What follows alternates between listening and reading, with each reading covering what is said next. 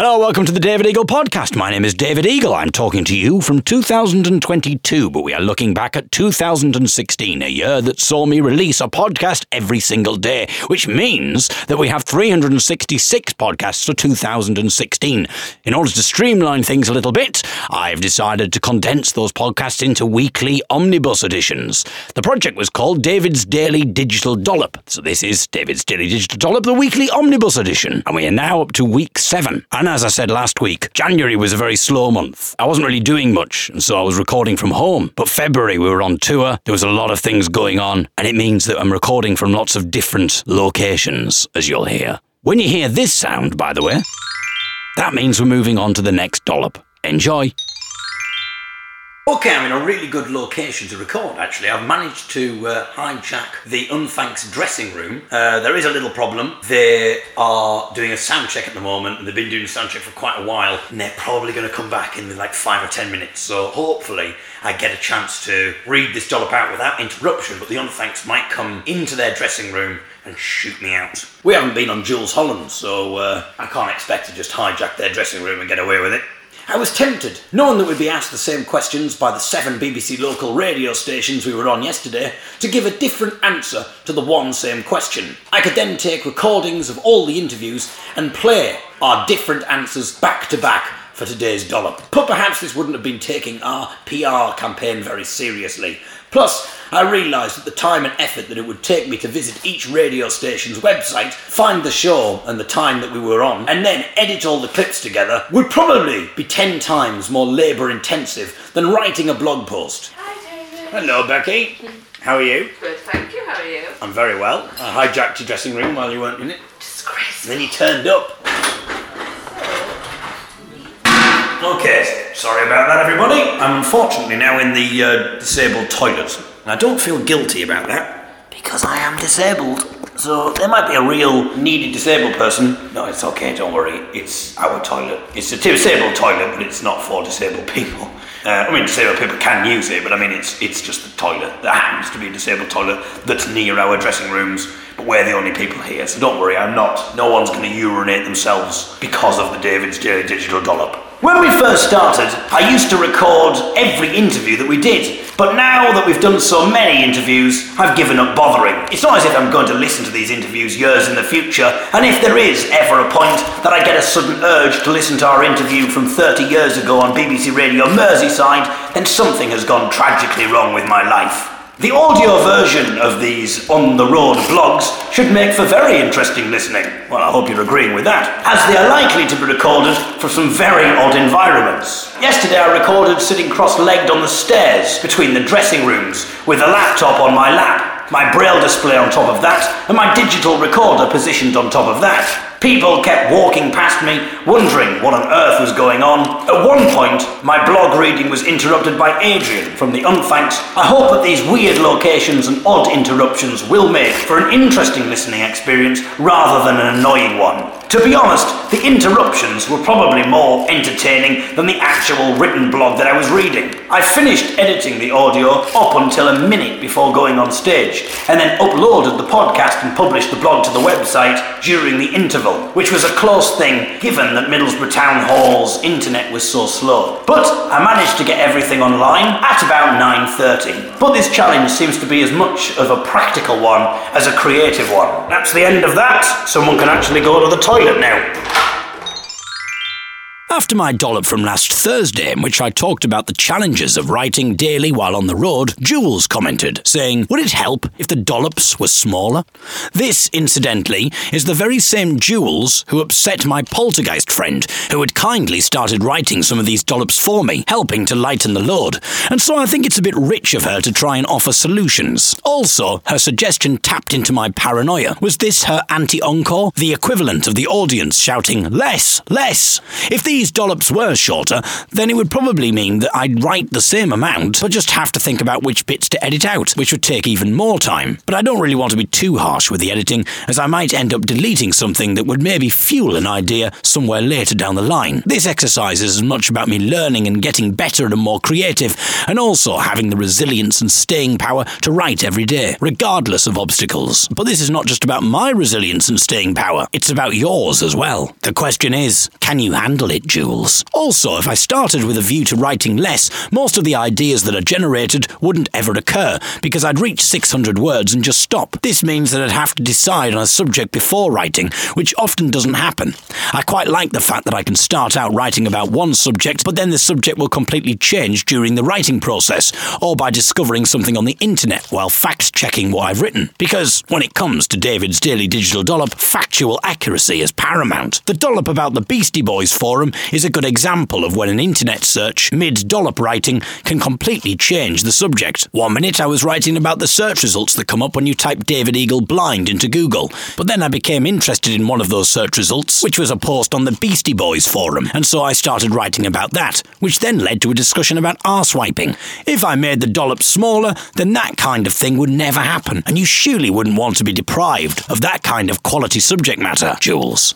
However, if you are concerned about the amount of time that it's taking to digest these dollops, and this reply won't be helping you there, sorry, there's an auto summarizing tool online here. That's for the people reading this. If you're not reading this, which you're not, you're listening, you might be reading as long as well to make it extra educational for you. But uh, just type auto summarizer into Google and it'll come up. That will allow you to paste in some text and then choose how much you want the summarizer to cut out.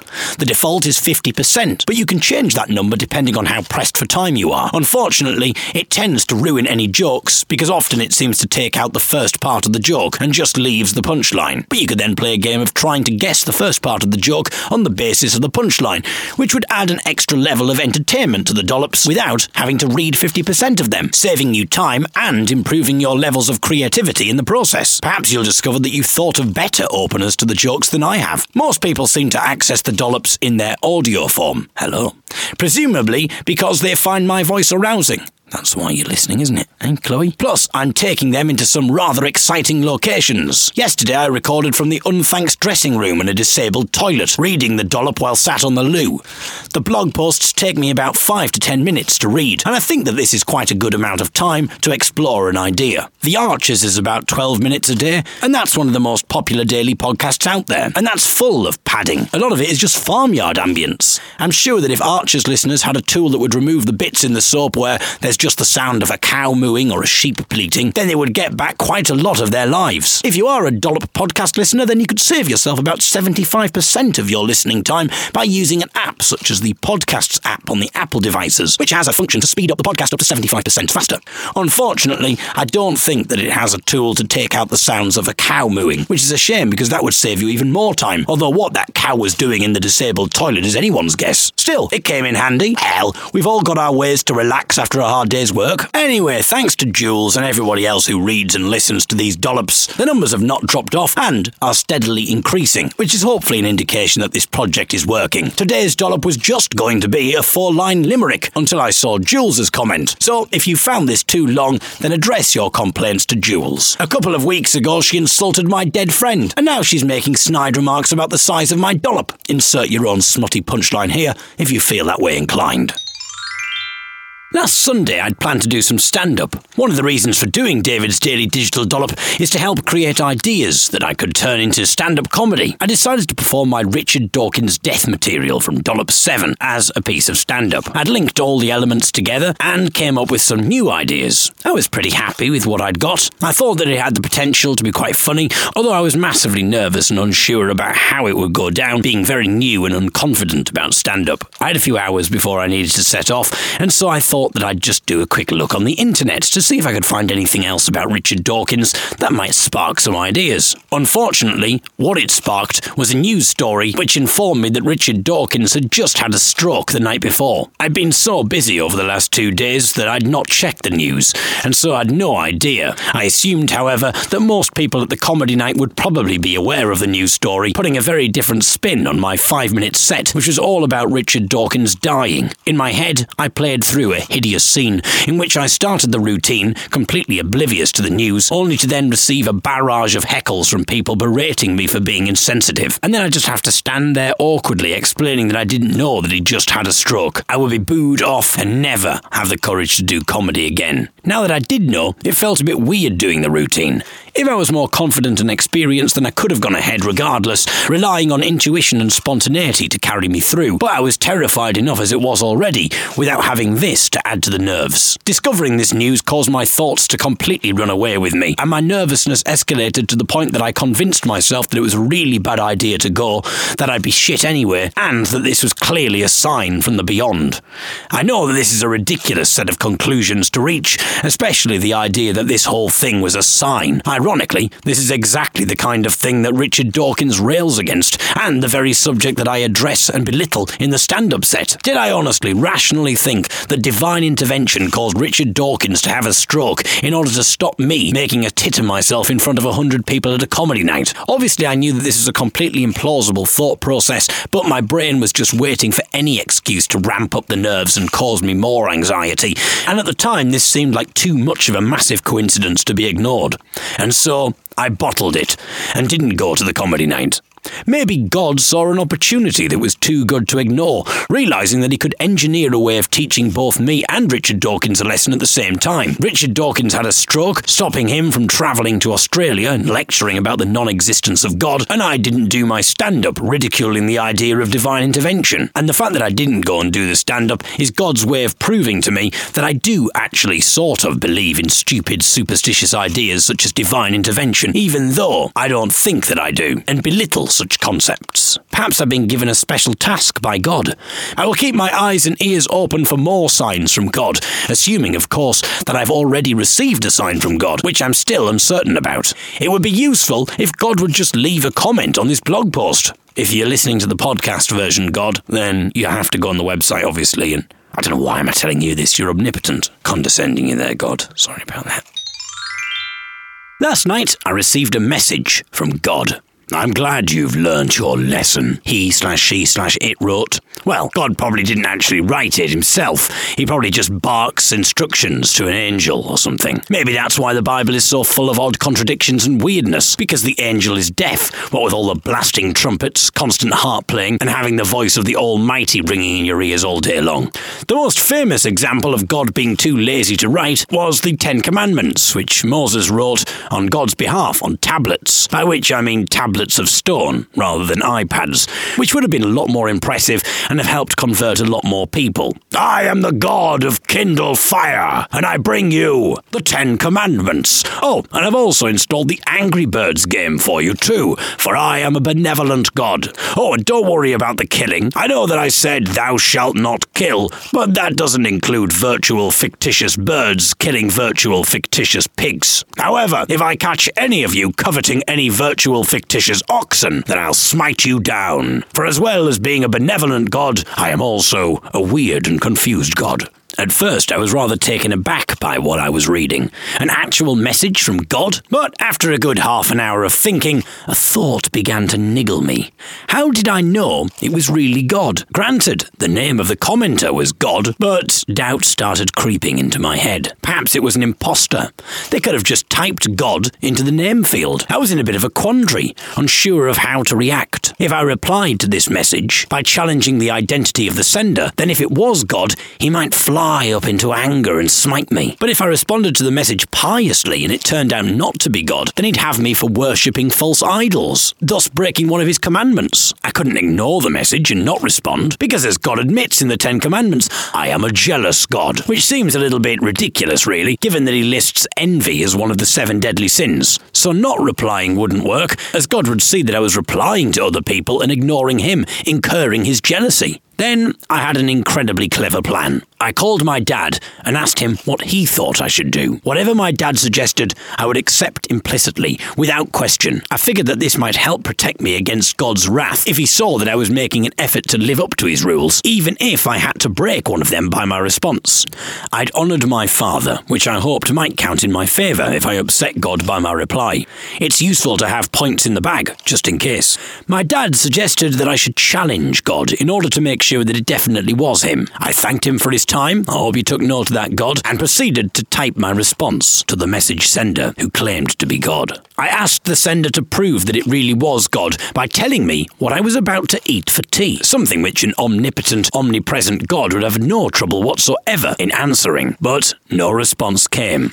And so I think I've proved that the message was in fact sent by an imposter. So I think I handled that whole situation very well indeed. But then I went and buggered everything up. I couldn't help myself. I was just taking the rubbish out when I saw my neighbour's wife, and before I could stop myself, I started to covet her. I'm extra concerned because my neighbour is also a bit of a lazy slob who gets his wife to do all the work around the house while he just sits on his arse all day. So you could argue that as well as being my neighbour's wife, she's also my neighbour's female servant, which means that I've broken two commandments in one coveting session. Fortunately, my neighbour's donkey is really smelly, and so there's no chance of me coveting that, which avoids me scoring a coveting hat trick. Apparently, in order to signify God's Ten Commandments being delivered, God brought about a series of earthquakes, sent plumes of smoke into the sky, and gave a blast on a trumpet, which seems like a lot of hard work for very little reward. How are people meant to know what the earthquakes, smoke, and trumpeting is all about? And what the heck was the point in a trumpet? Most people would be too busy running away from the fire and the falling rocks to stop and listen to a trumpet solo, even if it is a trumpet solo from the Almighty. Far better for God to have had the foresight to introduce social networking to the planet a few thousand years earlier, which would have also made the tablets a lot more useful. It also seems a bit rich and stupid to set things ablaze and cause deathly earthquakes as the precursor to instructing people that they shouldn't kill. I think that God could have done with attending a leadership course. Okay, guys, so uh, we're looking at effective leadership and how best to get your message across to people and make them want to follow you. So, come on, guys, stick your ideas key in the engine of potential. Start the ignition of innovation as we fly this aeroplane of success into blue sky thinking. So come on, guys. What do we think? Ideas. Ah, it's God. What have you got to say, God? Stop taking my name in vain. No, I'm not. I'm not. I'm just saying your name. So what's your thoughts? If you want to get your message across, I find the best way is to precede your message with a series of earthquakes, a generous helping of smoke, and a little bit of a blast on the old trumpet. Well, that's uh, certainly a novel approach, God. Stop taking my name in vain. I'm not. I'm just saying your name. You're saying it far too casually, suggesting a level of vainness. Well, I'm, I'm sorry. I forgive you, for I am a forgiving God. Oh, good. Well, interesting suggestions, but I was thinking more along the lines of having a solid social networking presence. Are you on Twitter or Facebook, God? I am omnipresent. Well, th- that's as may be, but do you have a Facebook or Twitter account of your own, God? No, I, I prefer to communicate through the medium of stone. Stone? You mean you don't have a social network presence at all? Well, no. Never saw the point in it myself when there's plenty of stone around. And I've got the old trusty trumpet, of course. Oh, actually, no, no, no. Mary did get me set up on Bebo. Oh, good God. You definitely took my name in vain that time. Today, I came across an old memory stick with a lot of random things on, including a number of songs that I recorded between 2000 and 2006, age 15 to 21. Most of them will never see the light of day, and for very good reason. But there are a few that I listened to that I actually quite liked. I think I will post some of them up as dollops over the next couple of weeks. The first song is called Rebecca Slater, which is about a university student's infatuation with a girl who attends his debating classes. I'm not sure what inspired it. I was at university at the time, but I never attended debating society. I quite like the arrangement, and it was one of the few songs that didn't make me cringe. My accent is a bit strange, but I think it's because I'm trying to take on the persona of a posh Oxford slash Cambridge University student. Here's a song from my 20 year old self entitled Rebecca Slater.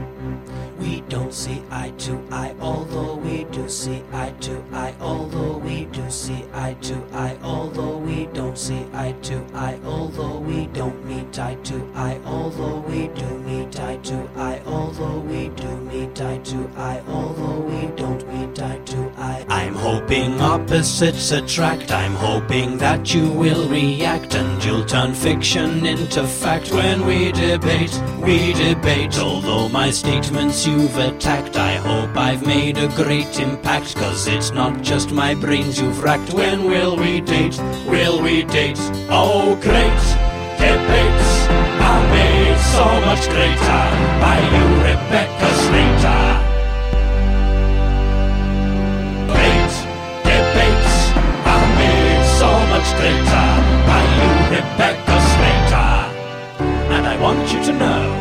We don't see eye to eye, although we do see eye to eye, although we do see eye to eye, although we don't see eye to eye, although we don't meet eye to eye, although we do meet eye to eye, although we do meet eye to eye, although we don't meet eye to eye. Although I constantly everything that you say goes, condemn your academic prose when we debate, we debate. I never ever have disclosed. I dream of you without your clothes. I want to suck your tiny toes. When will we date? Will we date? Oh, great debates are made so much greater by you, Rebecca Slater.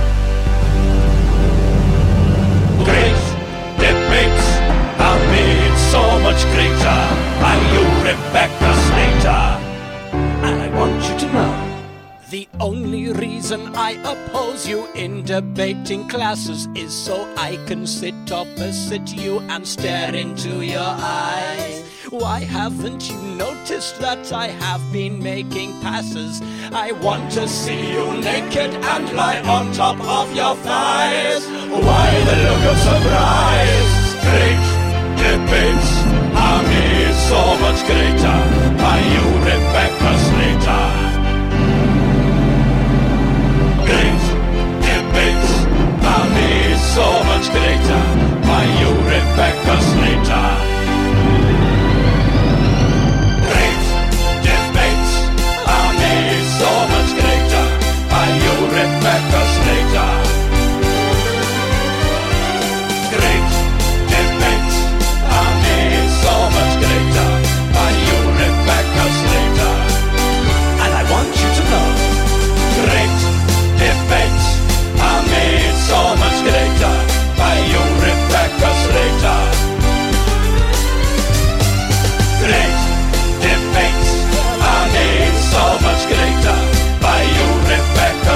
And I want you to know I do it epidemically. I'm flirting academically. I try to act respectfully, but I am too obsessed. You see, the only reason why I oppose your every view is because I want you. I can imagine people thinking, can we have that, David, as a first dance for our wedding, maybe? Have you got a version with you not talking over the end? We don't want that as the first dance, that would be ridiculous. This is me in 2022 now. You can probably tell that was a brilliant joke that I just did there about the first dance. You're probably thinking that's, that's not 2016 quality. It was good in 2016, but that's 2022 level humour. It was interesting listening back to me talking about doing stand up, because by 2016 I hadn't really started stand up. One of the reasons for starting this project was to get ideas that I could talk about when doing stand up comedy, but then I was so afraid to do stand up comedy that I used this project as a distraction and went, well, I can't go out and do stand up comedy because I've got to write and record and release a podcast. So it actually became a bit of an alibi for not doing it, a bit of an excuse. And it wasn't really until 2018 that I started doing stand up. But now, oh, think I've more or less conquered that. Very good gigs this weekend. My goodness. And listening back to Rebecca Slater, I was cringing at the start, thinking, is this a good idea to put this out? But actually, once I got into it, I really did enjoy the chorus, the way it was building and building. So I think it's worth putting these things in. I have actually taken out a few bits of these dollops. If there's certain bits that have made me cringe, then I will take them out. A lot of you might be thinking, bloody hell, given some of the things you've left in, David, I dread to think what those things would be like. I mean, you can go to davideagle.co.uk and search for those dollops and listen to the whole thing, but that was honestly, I mean, this is completest level as it is if you're listening to this without going to the website and listening to the 20% of stuff that I took out. Anyway, we're going to end with one final dollop and it's the 45th dollop, which would have been the second dollop on this list, but it was the Valentine's Day dollop, and I decided to do something a little bit different and perform a couple of songs. And I thought it would be better to end like that than have it second dollop in. So we shall say goodbye with that. Dollop 45, the Valentine's Day special. Something a little bit different. As it's Valentine's Day, I thought I would sing you a love song. I also have remembered that I wrote a Valentine's song as well. And I'll maybe sing a little bit of that if I can remember it. But anyway, you'll hear that later. But right now, here's a cover of a love classic for you. But um, I think I've kind of singled it up a little bit here as a single person on Valentine's Day. I think I performed this maybe with a little bit more melodrama and angst that the original song doesn't really possess. Happy Valentine's Day.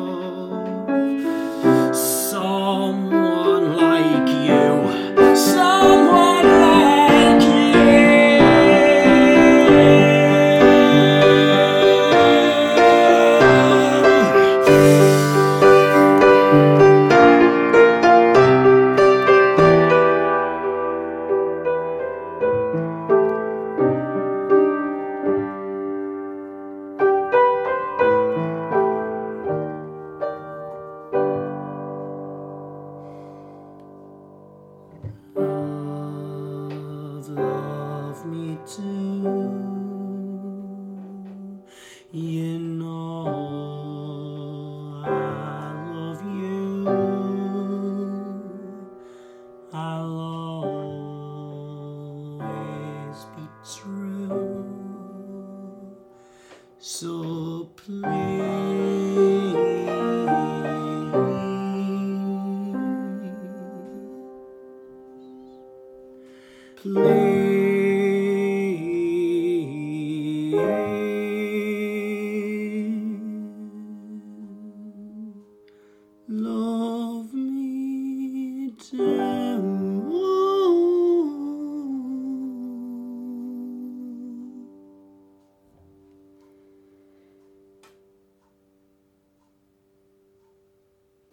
just have sex with me, love. Just out of pity. Come on, just one night. Not wanting to ruin the beautiful mood that I've created, but I did actually write a Valentine's song once. Uh, it was meant to be a kind of a comedy song, but the trouble was, it was quite it's quite dark, and I don't really think I think it's more dark than funny. But I will sing. I don't really remember it too well, but it uh, it went something like this.